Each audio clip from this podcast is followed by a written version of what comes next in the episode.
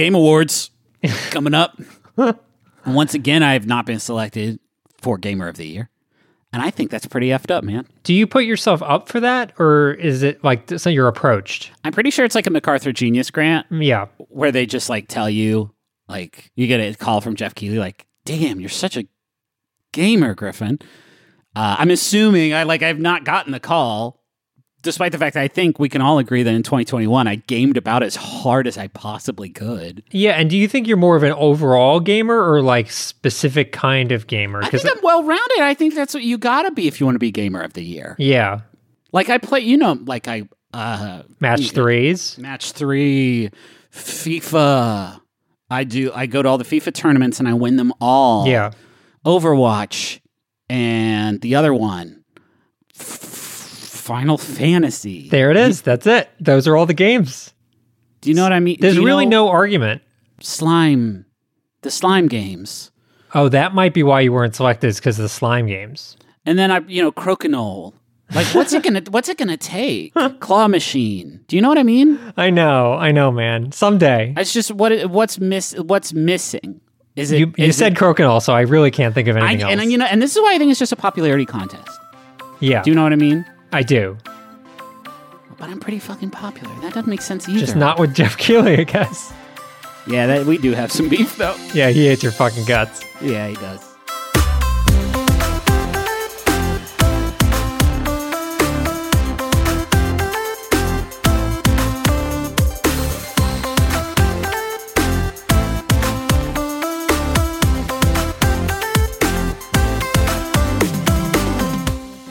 My name is Griffin McElroy, and I know the best games of the season. My name is Russ Frushtick, and I know the best game of the week. Kirk, you, you- could say it if you want. yeah, do could it, do Kirk. it. Go My wild. name is Kirk Hamilton, and I know my favorite games of the fall. Hi, everybody. Welcome to the Besties. It's a book club, but for games. And if you by just by listening, you're a member, and we do it year round. Uh, this is the Besties. It is. Wait, this is a book club for. I thought this was a video game club, and just by listening, you remember. I didn't think it was a book. No, club. no, no, no. It's a but. It's a but. It's you can change. It's you can do it different every time. That's I the best see, thing about the podcast is that when your brother's gone, you know how in a lot of podcasts when your brother is not uh, present, Yes, you yes. have to you do you can do it wrong. In this one, it's just like jazz, baby. Do you know Hmm. anything about jazz, Kirk? A little bit, just a little bit. I'm trying to learn more. Always. Uh, this this week we are not talking about a specific game because we are in this weird quiet. It's the calm before the storm that is Halo. Well, and, And also game of the year. I feel like.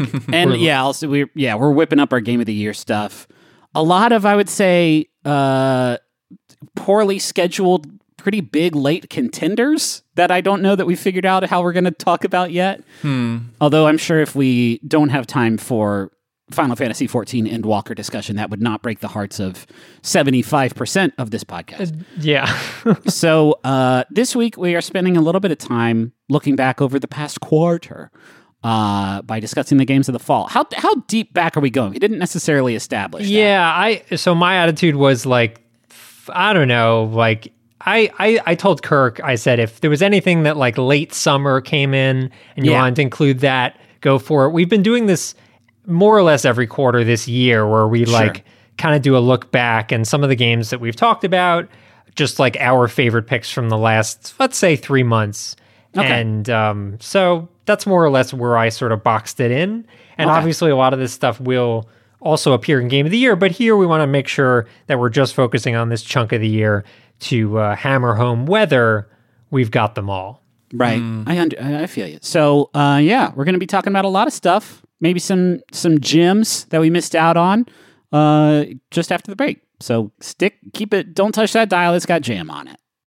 This episode of The Besties is sponsored by Aura Frames. All right, so you know there are a number of people in your life that are not necessarily the most technologically savvy. I'm sure immediately names jump to your mind. Those are the sorts of people that you would say, oh, maybe they would want a digital picture room in their house, but they wouldn't necessarily be able to like set it up and get it working and add new pictures and stuff like that. That is where Aura Frames comes in. It's a digital picture frame that allows you to basically upload any photos that you have directly to the frame. You don't need them to do any work. In fact, you could even set it all up before they even open the box. You have the account set up, you just have to connect it to their Wi Fi. And once that's done, everything happens over the internet. So you can add new photos, you can do whatever you want, and it all works completely smoothly. I set it up for my grandmother, who's 95 years old. I set it up for my mom, who's 70 years old. And they both love their Aura frames and they love seeing the pictures and new photos of the family all being added without them having to do anything. So I'd highly recommend it. I'm really, really happy with it. And right now, you can save on the perfect gift that keeps on giving by visiting auraframes.com. For a limited time, listeners can get $20 off their best selling frame with code BESTIES. That's A U R A frames.com, promo code BESTIES. Terms and conditions apply. Before we hop into the games themselves, I do want to Yeah. introduce our audience to the lovely and talented Kirk Hamilton. Hey, Um, so Kirk has his very own video game podcast it's true. that he hosts with Maddie Myers and Jason Schreier, also friends of the besties. Uh, that is called Triple Click. You also have a podcast about music called Strong Songs, which I've long been a fan of. It's so it's so good, Kirk. I've never you had a chance are- to tell you to your face. That is It's a super great awesome to hear. Yeah, I, I um, Russ will occasionally text me musical questions and just things, which is which is very fun. But Griffin, that's awesome that you listen to. Uh, that that makes me very yeah, it's happy. it's a very it's a very good show about songs that are powerful songs. Yes, it really Great is. It really All- does it right there on the tin. they're As Kendall Roy mighty. says, just the bangers. just the bangers. Just the that's bangers. our that's our sort of subhead on strong songs. Kirk, is there anything else uh, that you are working on right now that we should be aware of, or is it all secretive? I'm working on the guitar fretboard and understanding what notes are what on the fretboard, which is something that I've just finally decided that I'm going to do because I've played guitar for a long time, but I play other instruments too, and so that's the main thing I'm working on right now, and it's you didn't breaking know my the brain. notes? Well, like I know the notes, like I know the chords, but I can't just like play you every single A up and down the fretboard and then play you every single C. And I I'm- gotta be real. I'm surprised to learn that there's more than one A. There are so many A's. I can't even tell you how many A's there are. It's wild. So I like know the notes and I can play a lot of stuff, but it's very easy with guitar to fall into just playing shapes and not really think about the notes that you're playing. And I've been Yeah. just forcing Yeah. myself to say out loud, like I'm playing chord inversions just up the neck, and I'm like A, F sharp, D, F sharp, A, you know, like trying to make my brain attach the meaning to the shape. And it's a it's really a trip. It's been it's been hard. So that's the main thing I'm working on other than strong songs and triple click. It'll happen. I believe in you, Kirk. Slowly but surely, Yeah. yes, I've been making progress. It's been fun. We should also note that Kirk, for a very long time, worked at Kotaku. I did. Um, That's true. He was a uh, what, You what said would that you like it was a big there? like you were surprised like he worked at Kotaku. It was it's the kind of thing that surprised people like the the students in my jazz band at high school that I taught before that would have actually been surprised about that job. So in some ways it was a kind of surprising job. and I was surprised when I found out you were uh, a music teacher when so afterwards. So you got to it- keep it all them comes guessing. back around. That's kind of the Sure. key is to, to have do. secret things up your sleeve that you surprise people with. but we don't give a fuck about music on this episode. No. No, that's that's uh touchy feely nerd shit. We like games with Mm-hmm. Shooting people. guns, shoot shoot quest. Chainsaw guns, especially. Yeah. Those are the best, Yeah. really, the best kinds of guns. Guns that are Oh, also really? other weapons. Any anything Cliff Bleszinski's up to. You know what I mean? Jazz Jackrabbit 3. Speaking of jazz, um, I asked uh, both Kirk and Griffin and myself to bring uh, our favorite picks of the last. He looked at the mirror and he said, "Russ, I'm gonna need you to do this for favorite me. games." and mission accomplished. I, I thought, given that you're the guest, we'd start with Kirk. What, Kirk, what are some of your favorite picks of the last several months? Well, so I I'm in a weird place because I've been actually playing a lot of games from forever ago now, and I'm feeling sort of paralyzed about recent games. But I'm not going to mention all of those games that I like Resident or no, not Resident Evil, um, like Metal Gear Solid Five or uh, Death Stranding, like old things that are back out on PS5. Like I've spent a lot of my time playing games that aren't from the fall, so. That's where a lot of my have, time has I have been too. spent. Don't don't beat yourself up. I feel like I'm kind of in the same boat because I have not necessarily resonated with a lot of this this season's games that has really knocked everybody else's socks off. So yeah, here I am, so st- I've you know, I'm back on Inscryption, which I know Russ, you're going to talk about that. So, but that game is great. But I just sort of even that there was just this period of time where I'd try to play it, and then I'd think, you know, I don't really want to do that, and then I'd find myself playing like Ghost of Tsushima or whatever. So a lot of my time has been spent on that. But there are a few games from the fall that I wanted to talk about. First of all. I want to talk about Resident Evil 4 VR, which I know you guys talked about some, but I want Yes, to talk about it some more for a few different reasons. And the first thing, though, Griffin. Okay, Yeah. So when you talked about this on the show, you said that you really like this, which I agree. It's it's really good. It's really slick, but that you didn't like Half Life Alex, and that Yeah. kind of blew my mind. That's given what how I'm similar saying. they are. It's crazy. Uh, uh, uh, uh, they are they are similar. I will I will grant you that in the sense that they are you know both first first person action games. Here's the thing: Alyx is by any metric like a better game. Uh, because while Resident Evil 4 is like fun to play and like a really cool VR adaptation, it's it is an adaptation of a hundred year old like pretty clunky game that has been uh, again in a fun arcadey way sort of retrofit for VR in a way that Alyx was you know primarily designed for it. I just mm-hmm. thought that Alyx Alyx was a cool game where you could like pick up a bottle of water and then drink it and then like shove it in a toilet tank and put a bomb in it like all that shit you could do. There are all these physical interactions that Resident Evil 4 just doesn't have. But I just didn't think it was very fun. I, So- st- I still think you pulled the pulled the plug on Alyx too early. I still think you I should go back. A decent chunk of it. Yeah, I'll, I'll, I, I will maybe one day and go back and play. I'm struck by the similarity playing RE4 VR, which I started a couple days ago. Um, and I played both of them, I should say, on a Quest 2 wirelessly because you can play Alyx wirelessly from your PC if you sort Yeah, of set crazy. it up right. Which is kind of the only way to play VR these days. Like I think back to playing, you know, on the OG Rift, sort of plugged in with this huge cable running out of my back, like banging Yeah. around into the walls, and just how awful of an experience that was, and how much better this is. And it's really nice that RE4 is just on the Quest. I actually that even that is nicer than having to turn my PC on and get it working and sort of update the side quest thing or whatever it is to make the the quest work. So it's really nice that it's self-contained.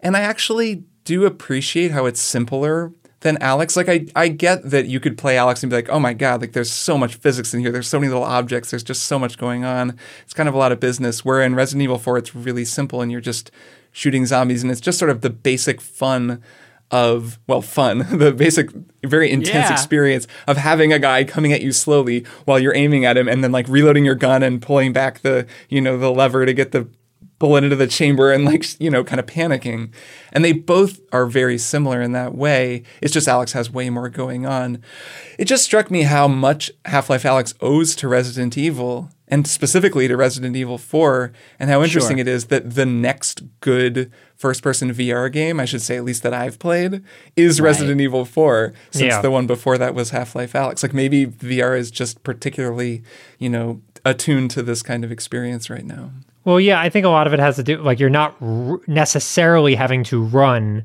You, you know, you could play it with teleport movement, but generally speaking, the movement is not the thing. It's more you're standing in place and taking shots at something. Yeah. um, I think is part of it because you're right. Like gameplay wise, the minute to minute is very similar between the 2 if Resident Evil 4 had had a little bit more like Boneworks DNA, which in like my opinion, I don't know that Boneworks is probably in like my top five favorite VR games, but like uh, I I don't think anyone could argue like the way that it handles motion and climbing and the very physical feel of like you know stabbing a, a mannequin in the head with a you know a pickaxe or something like that like it feels pretty much right i guess in a way that like uh, resident evil 4 doesn't even try to go No, for. that- you just slash the knife Yeah. across the guy there's no touch or feel or reaction to it whatever you just hear like and you know that they have been they have been hit for a certain amount of You hit also points. can't eat a chicken egg, which I again tried to do and it didn't Right. work. So that would be nice. yeah but man it's fun it's still fun Yeah. the fact that it's an adaptation of an older game kind of it like limits it to the VR stuff is just the basic part of the game, you know? Yeah. You're not Yeah. dealing with all this extra stuff. Like when you get hit, it doesn't even bother showing you get hit, or it kind of just fades to black for a second and you take a hit. Yeah. Or cutscenes and QTEs like play out in little screens, and it's not actually that jarring. Maybe it like reveals the limitations of VR by leaning into the things that VR is very good at. But um, Mm-hmm. I'm very impressed by it. I think it's a really cool. It's a really cool thing. I wonder if this will be. I've never finished Resident Evil 4. I've started it on so many Oh, different man. platforms. Oh, dog. know. It's definitely a big blind spot. So maybe this will be the way that I play it, and maybe I believe that, in you. maybe that won't even count. How far have you gotten? Just out of curiosity, because that's a game that like chapter to chapter changes. Tone. I'm in like the village showdown. So I'm at the very Oh, oh. beginning. Yeah. Okay. Yeah. It gets it gets silly. Yeah, yeah. Um, I've gotten farther. I think on PC was the farthest I got. I never played on Wii. I like the aiming with a mouse. The aiming always kind of gets me with a thumbstick, so it is nice that the VR version lets you actually aim. Yeah. uh, which, which Yeah. helps the game a lot for me anyway. Um. Uh, I noticed here you put a Deathloop, which is um, I wouldn't say interesting because obviously everyone was sort of bowled over by Deathloop when it first came out, but for me it has a little has kind of diminished since I stopped playing it. So I'm curious what your perspective is. Yeah, so I wanted to put this because I think I think it's a really interesting game. It was definitely one of my favorite games of the year. Anyone who listens to Triple Click knows that I love this kind of immersive simmy game. I love Arkane games and Dishonored and Prey and all of that.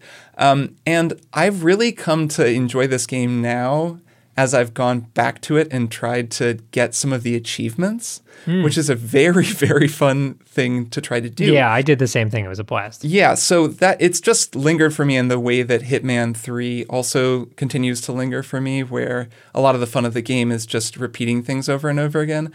I almost wish the narrative layer were gone now, now that I'm playing it that way, since Yeah. Hitman makes it so minimal and the narrative kind of lost me a little bit at the end, which I think is a fairly common take about this game. Is just w- once it got really into the lore of all of this and what's going on and the character motivations, I was kind of like, ah, this makes me care less than I Yeah. did when it was. Even, even compared to other Arkane games, like uh, especially Dishonored, you could kind of just shut that part of your brain off if you wanted to, and just have a just have a silly time at a fancy party. Yeah, I'd say Uh, Dishonored is their strongest narrative game, where Prey also really falls apart toward the end.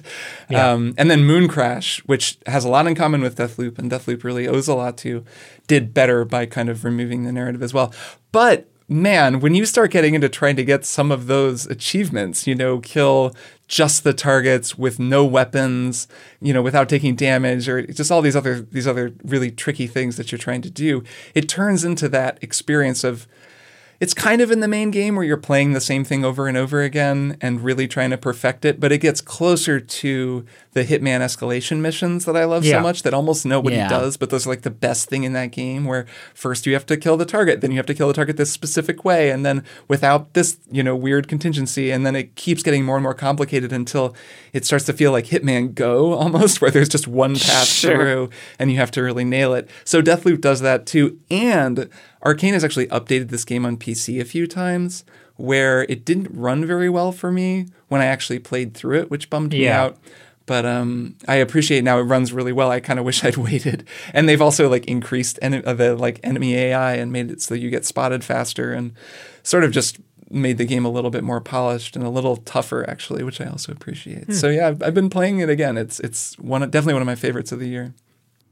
And uh, the last one you mentioned on here is a game that we talked about on Resties specifically. I know Mm-hmm. Griffin. I, I'm pretty sure Griffin, you haven't touched it, which is the play- Outer Wilds. yeah, it's so wild because that was my favorite game. Uh, you know, the year it came out, but I am having the fucking hardest time stepping back into Outer Wilds, and I do not know what it is. I think that's totally understandable. I think it's because I invested like uh, all of my gaming time for like a month into that game, and I mastered it. Right, like I knew everything about that world and exactly what time things happened and what the interactions were, and so I really just sort of seeped into like the the incredible pleasure of that game because there is so much cool stuff to explore and to know, and, and that's all gone from my brain now. Um, and that idea of trying to like get back in there just seems like I don't know. It's the same way I feel about MMOs.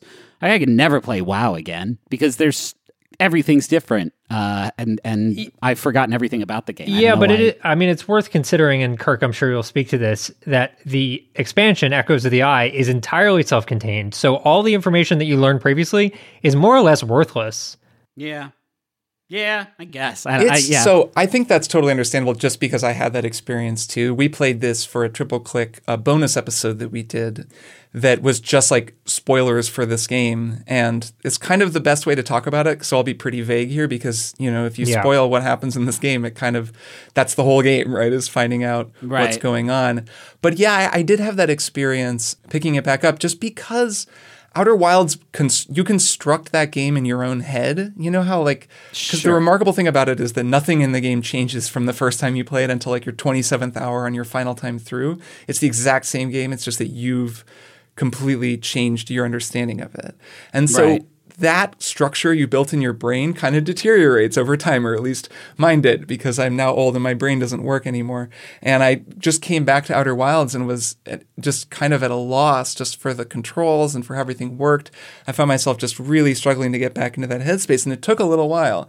And then once I got there, which it kind of clicks at a certain point in Echoes of the Eye, you have these a couple major revelations about this new area you're exploring, and then pretty soon you're like back to charting things out and figuring, making these mental maps. And now I again have this sort of amazing understanding of it um, from top to bottom, and it's so good. I think It's it's, so just good. incredibly, incredibly good.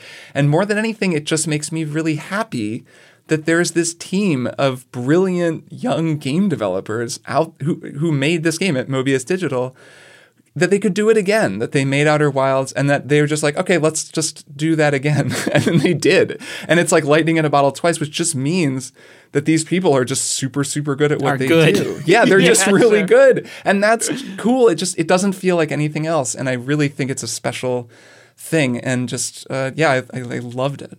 You know what kills me is Outer Wilds definitely would have won our game of the year that year if I was physically able to play it at that yeah, point. man, that's tough. Did it not Uh, win? I think Sekiro was our pick for that year. Oh fuck! Never mind. That game kicks ass It's a really too. good game. I mean, it's not as, but Sekiro for me is not as special, at least now. I think back, yeah. as Outer Wilds. Like Outer Wilds, Outer Wilds is a a once really in a generation game. kind Yeah. of game. Yeah. I, I I did not sort of jot down my picks here, and now I am seeing that Russ has uh, taken at least one of mine.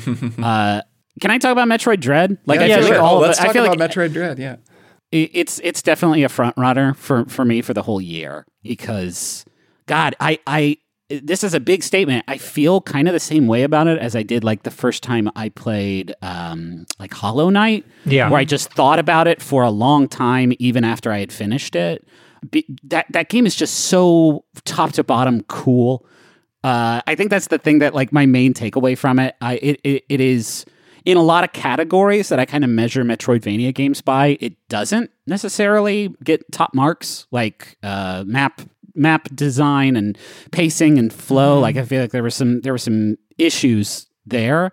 But the very few times that I managed to counter one of those big shithead robots and get away from it, uh, every time that you know you you beat the little mini boss to get the super powerful charged up laser that you managed to finally kill one of those shithead robots with, like it that game doesn't have a lot of tricks, but the tricks it does have are so good and so exciting and scary in a way that like not not just Metroid games, but like most Nintendo games are are not.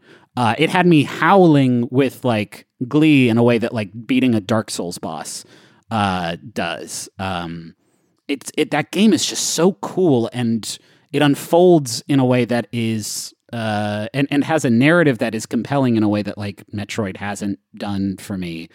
Uh, it's hard, like the way that it handles difficulty is is is so smart. Um, I think it all just comes together to I don't know put together a package that is just really really neat. It's Yeah. just neat, and I like it. Yeah, it's it's interesting because this happens a fair amount when we get to a game of the year territory where we have, you know, maybe we have the like super original game or maybe we have like the really well crafted game, whatever.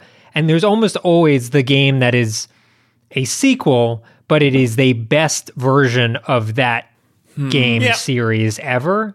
And it's always a question of like how much are re- we rewarding Right. like true total originality versus like total refinement. Wasn't it the first season of the like the first GOTY that we did for the show was I think Dishonored versus uh, Legend of Zelda: Link Between Worlds. Yes, I think that's right. and it's like that's a tough one because Link Between Worlds is when it came out, it was the most exciting Zelda game since God knows like how, how long it had been since a, a Zelda game had come out that like really set the world on fire. But on the other hand, Dishonored is was so clever and and and good, and we're definitely going to have that conversation again this year. That is Yeah. an interesting one because Dishonored was also kind of picking up the thief torch and being the first immersive sim in a long time. Yeah, and it was sure. exciting in a similar way, even though they're of course very very different uh, in their in terms of their meta narrative.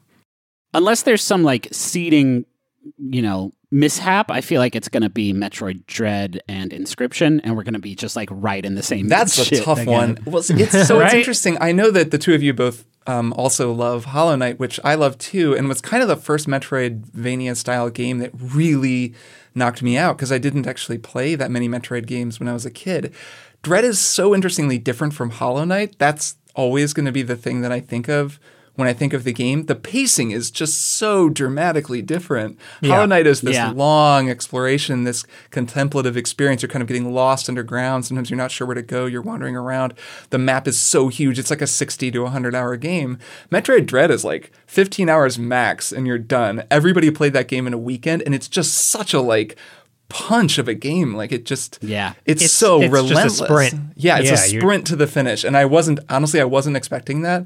And as I was playing it, I just kept being like, this is so different from the energy I was expecting, but I love this. I love that it's so different, that it has such a strong identity.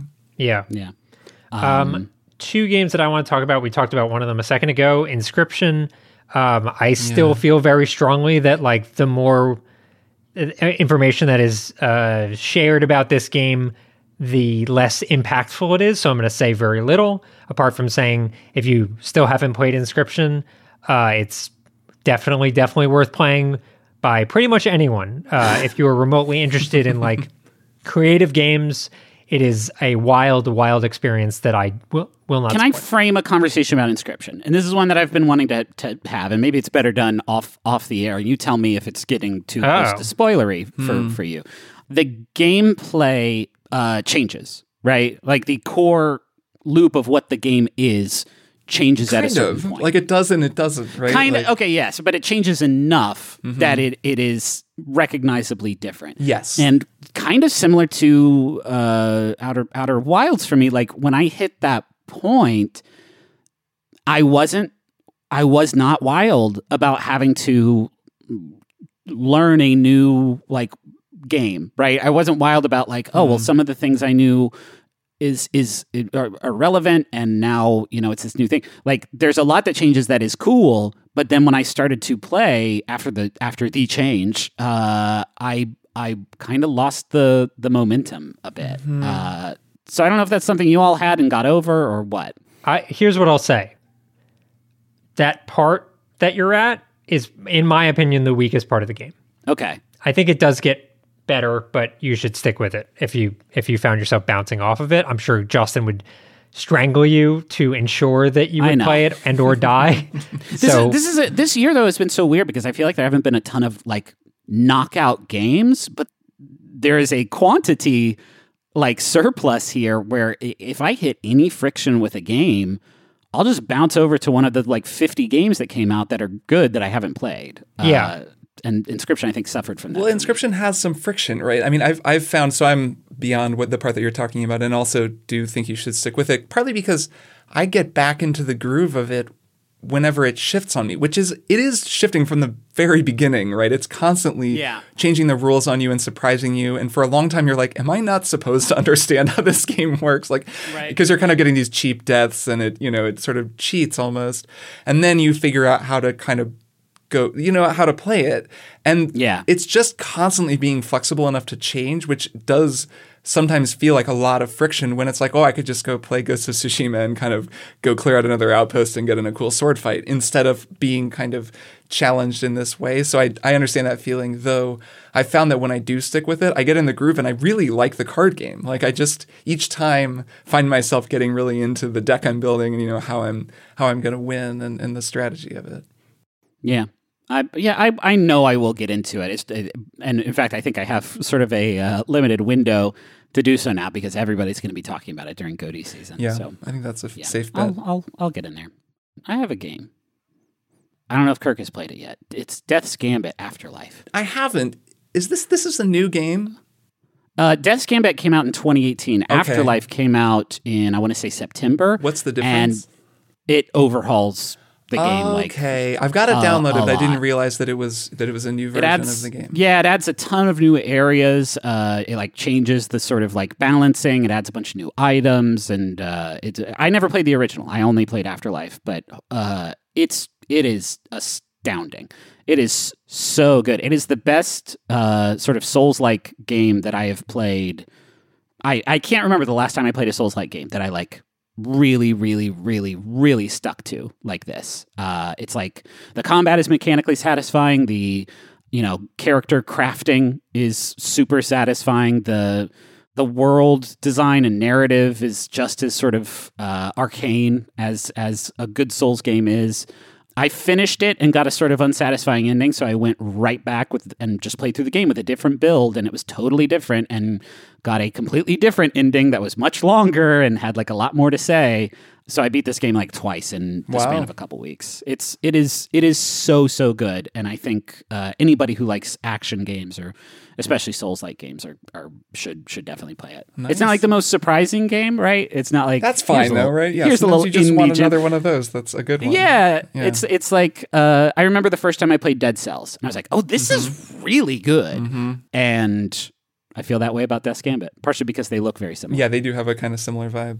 Yeah. All right, Russ. Sorry. Okay, so the last game I want to talk about, and I've talked about this previously on the show, as has Plante, is Forza Horizon 5. Yeah. Kirk, I know that you really like Forza Horizon 5. How do we convince Griffin that this is a game that he should be playing? I don't know. It's tough if people aren't into cars and. and I'm not into cars. no, I know. I'm not- I, I think that it, it's it works, right? That pitch works for it because you don't have to really. You just have to be into like having a good time in a video game to Just like Forza fucking like Horizon 5. cruising on uh, across like a desert in Mexico and like jumping off Yeah. giant sand dunes and shit. It's so much fun. it's got such a good vibe. I've been thinking about the vibe of this game. I think given how everyone is so depressed and COVID exhausted and sort of isolated, there's just something about playing a game where you're invited to this big festival and everyone's always talking about how much fun they're having and you're like the most special person there. and it's just this big party and it's always like we're having so much fun and it's all kind of forced and very corporate and it's sort of but in a way that almost feels safe. It's really hard to totally articulate the vibe of this game, but I find it very calming. Yeah, it reminds me of SSX. I think they both franchises have a very similar vibe. Mm-hmm. Yeah, I don't know. I I think it does a very good job of just making letting you craft the experience that you want to play. It doesn't force you down paths of like, oh, I don't want to do drag racing, so you just don't do drag racing. There's like 16 other events you could be doing. Um, very satisfying, constantly unlocking new shit, and also like doesn't feel greedy in the way that like you know, a lot, you know, Halo Infinite, for example, has gotten a lot of shit lately uh, for its like battle pass and like, oh, you have to buy every single color for your armor and whatever. And granted, that's free to play, so it's a different story, but you know, I, it feels like Forza is constantly tossing you cars to unlock and all the customizations you're making to the car are all like in-game currency. You don't have to like real money buy anything if you don't want to. Um, it's it's great. Um, I, I I really really adore it, um, and definitely think anyone who is like quasi almost slightly into racing games should just check it out and play it for two hours. And if it doesn't hook you by then, don't worry about it. Yeah, it's just like a fun thing. Yeah. I'm scared it will hook me. That's I'm- I'm noticing- understandable. I'm noticing a pattern in like all of the games that are making my GOTY list, uh, save maybe for Monster Hunter Rise. Like I think I'll always find time in my life. I'll always find time on my plate for a, a heap and helping of Monster Hunter. oh, Griffin, are you going to play Uh, that again when it comes out on PC or no? Not on PC, but I'll play the, the DLC for Yeah, sure. yeah. No, Yeah, I mean, I, I, I, yeah, I, I, I only play it mostly on this. That's not true. I played Monster Hunter World in a few different places, Yeah, I but on PC. uh, I don't have. I, I, my life is buck wild right now, and honestly, it has been since my my second son was born, and uh, I have not really had much of a appetite for big ass, big long games, and so I think I feel like that's why I'm a little sort of hesitant about Forza 5 is I I feel like I've played a lot of Forza games for a couple hours before and not necessarily I I don't feel like that's the right way to do it. It- it's I don't know really that's honestly, wrong. I do that that is too. the right way to play Yeah. those games. There's no beating Forza. Like you could, I guess, beat every event ever. But Right. for me, I just like, oh, I've got 30 minutes. I'm going to do a couple races and dick around. Like it's not a, it's not a uh, intimidating prospect. Yeah, that's and fair. since it's on Game Pass, you can really just play a few hours of it, only play a few hours of it ever, and that's kind of Hmm. fine because it's just on Game Pass. Like it's it's not it doesn't have that buy-in of you have to think of it as this massive hundred hour experience because you bought it for you know seventy bucks or whatever it costs. Yeah. which is also I kind bet of if nice. I if I swore off Destiny, like I'm not playing Destiny all the time, but like in my mind that is my time suck game. I feel like if I put that one to bed, maybe I could Put swap put it to in bed, Griffin. yeah, it it's might time. be it might be time. As a former Destiny, uh, hardcore Destiny player, Meanwhile, you've got time. Final Fantasy fucking waiting in the wings. So Yeah, That is right. true. Oh god, I haven't played that in a while either. That's that one's gonna kill me. Okay, whatever. uh, all right, we're gonna take a break. Uh, when we come back, wow, this episode's gone long. We'll see what we have time for when we come back. yeah, Y'all, you already know how much I love our sponsor of the week, Rocket Money. They make it so easy to get your personal finances on track and especially stop worrying about all these subscriptions that you have that you don't necessarily need. Keep the ones you want, get rid of the rest. Here's how it works Rocket Money is a personal finance app that finds and cancels your unwanted subscriptions, monitors your spending, and helps lower your bills. They'll even try to get you a refund for the last couple months of wasted money and negotiate to lower your bills for you by up to 20%. All you have to do is take a picture of your bill, and Rocket Money takes care of the rest. That might sound too good to be true. I have tried it myself on multiple different monthly payments I have, and it's worked, which is incredible and so much easier than getting on the phone with all these companies and trying to wrangle this yourself. Rocket Money has over 5 million users and has helped save its members an average of $720 a year with over $500 million in canceled subscriptions. So, cancel your unwanted subscriptions by going to rocketmoney.com slash besties. That's rocketmoney.com slash besties. rocketmoney.com slash besties.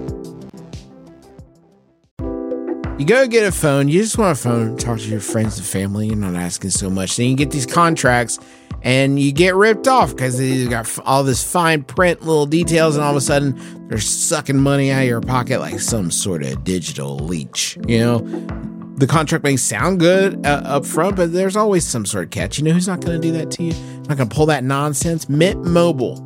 Their wireless plans, there is no catch. $15 a month when you purchase a three month plan. Mint Mobile's secret sauce is that they cut out the cost of retail stores and pass those savings directly on to you. You want to pay hundreds of dollars for, like literal hundreds of dollars for your wireless plan? Or you want to have a nice, easy solution, save some, put the bucks back in your pocket, pay 15 bucks a month? Say bye to your overpriced wireless plan's jaw dropping monthly bills, the unexpected overages.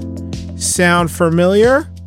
To get this new customer offer and get your new three month unlimited wireless plan for just 15 bucks a month, go to mintmobile.com slash besties. That's mintmobile.com slash besties. Cut your wireless bill to 15 bucks a month at mintmobile.com slash besties. Additional taxes, fees, and restrictions apply. See Mint Mobile for details. Uh, all right, we got some we got some letters from back home. By which I mean our listeners asked us some questions, uh, or we asked them a question, which was, "What are some fall deep cuts?" Let's see. Capital Madman says Super Auto Pets has kept my attention through the last few weeks. It has that deck builder quality mixed with Monster Batlin.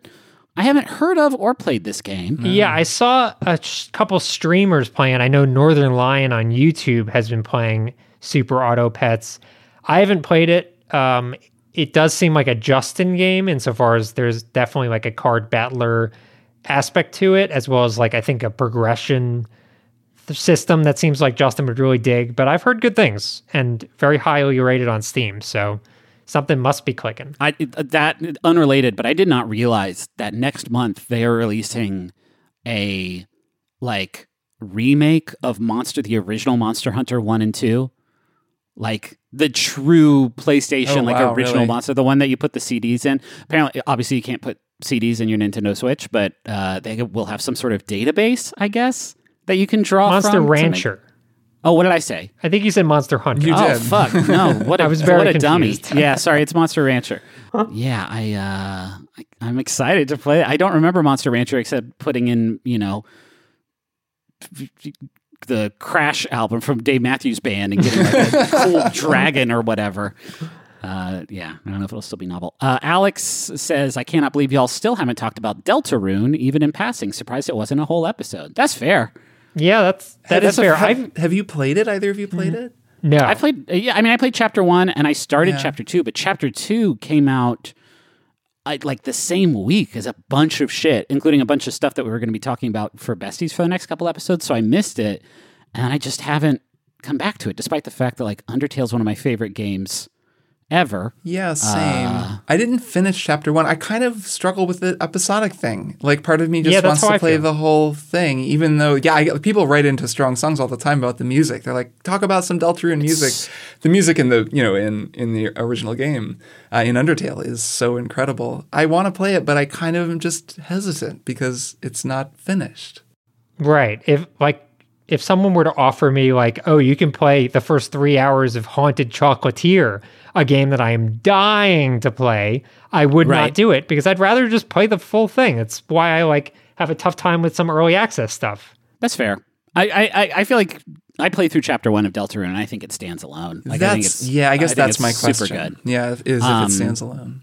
I feel almost like chapter two. Like I, I am so looking forward to it that I want to like feel like I'm playing it and I have time to like really to you know really dive deep. Maybe that's a shitty excuse. I, I want to play the game. I know that uh, feeling. That's that. that but makes it's sense. it's yeah.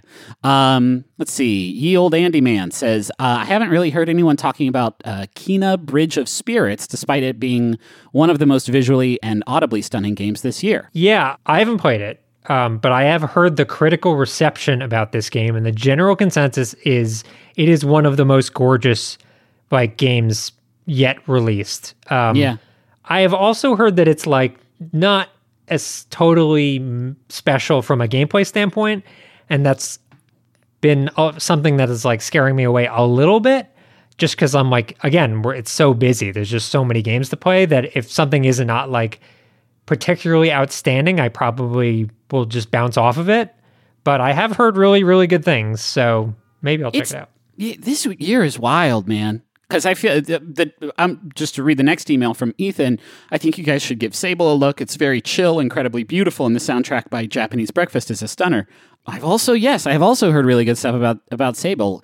It feels like in past years, like you get three or four of of these uh, of like the Deeper cut stuff. yeah, that like is is aesthetically like it's good in a different way than a lot of other games are good that year. But I feel like for whatever reason, like just the last couple months have it's it, it's just been a a, a tidal wave of Yeah. all of these of all of these titles, and so you get to oh a tidal wave that's fun, uh, and so it almost feels like you have to you have to you know pick and choose Uh, because you still got to be a real gamer and play Halo, right? You do. You still have to be a real gamer and check out the new Madden. And so, you know, how do I squeeze these indies in between all of my cool FIFA sessions? I don't know. Yeah, it's especially tough with a game where I'll hear, oh, it's kind of a game where you fight off purple stuff. This is back to Kenna or Kena Bridges Spirit. Yeah. Yeah. Like, you know, it's you you fight off a purple corruption and it's got it's like pretty much like other games, even though I know people tend to love games like that. Like uh, uh Ghost of Tsushima was this way, or Mad Max, or games that are just like, okay, it's an open world game, it's kind of predictable. But then over time you kind of come to appreciate how it was just a good game and it was fun. It's just kind of harder to play it right now when there's Right. a bunch of stuff that Yeah. feels kind of urgent because it's it's more groundbreaking or more buzzy or something. yeah, I dug Sable for what it's worth. I played it on Xbox. Um, yeah, I want to play it. I have it downloaded. it when I play, I, I this might have changed. When I played it initially, it did not run great, which was really disappointing because it's absolutely gorgeous and the soundtrack, as they mentioned, is amazing. but um, I'm hopeful. I keep meaning to go back to it just to see if the stability is better because I really, really dug what I played. It was like Breath of the Wildy, and but with this really cool line art style. It's it's maybe it's just a symptom of having done this arbitrary game of the year process now for 10, 10, 10 years or however long we've been doing besties.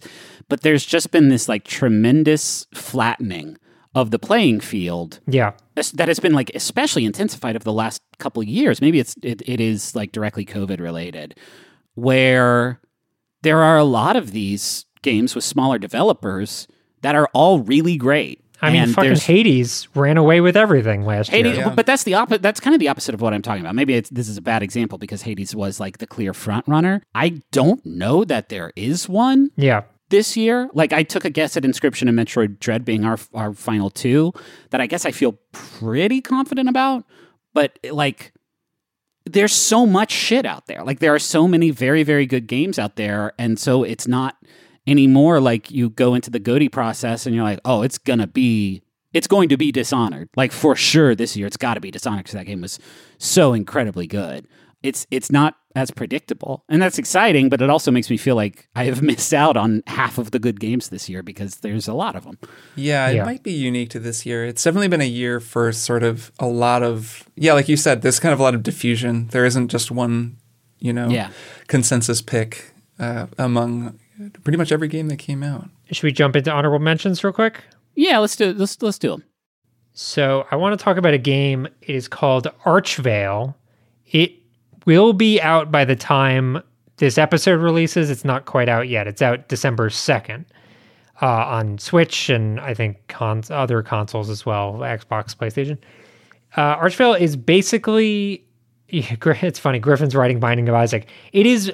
It is like a much more approachable version of what Binding of Isaac is trying to do, because it is a it is a like a bullet hell top down action shooter, but with RPG mechanics, so you can actually grind your way to like getting more powerful and finding new loot and leveling yourself up to the point where a lot of those games, games like Nuclear Throne or Gu- Enter the Gungeon or Binding of Isaac, are roguelikes where you die and you start from scratch and it can be very discouraging.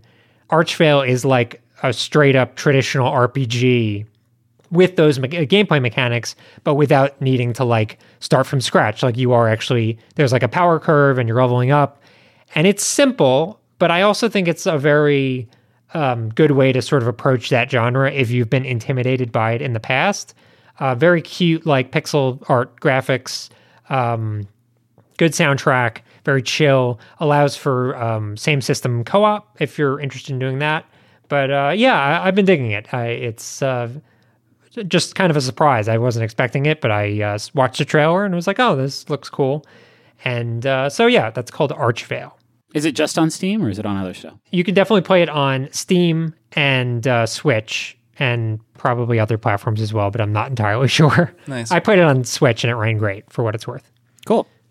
Uh, yeah, I've just been playing more Binding of Isaac. Damn it.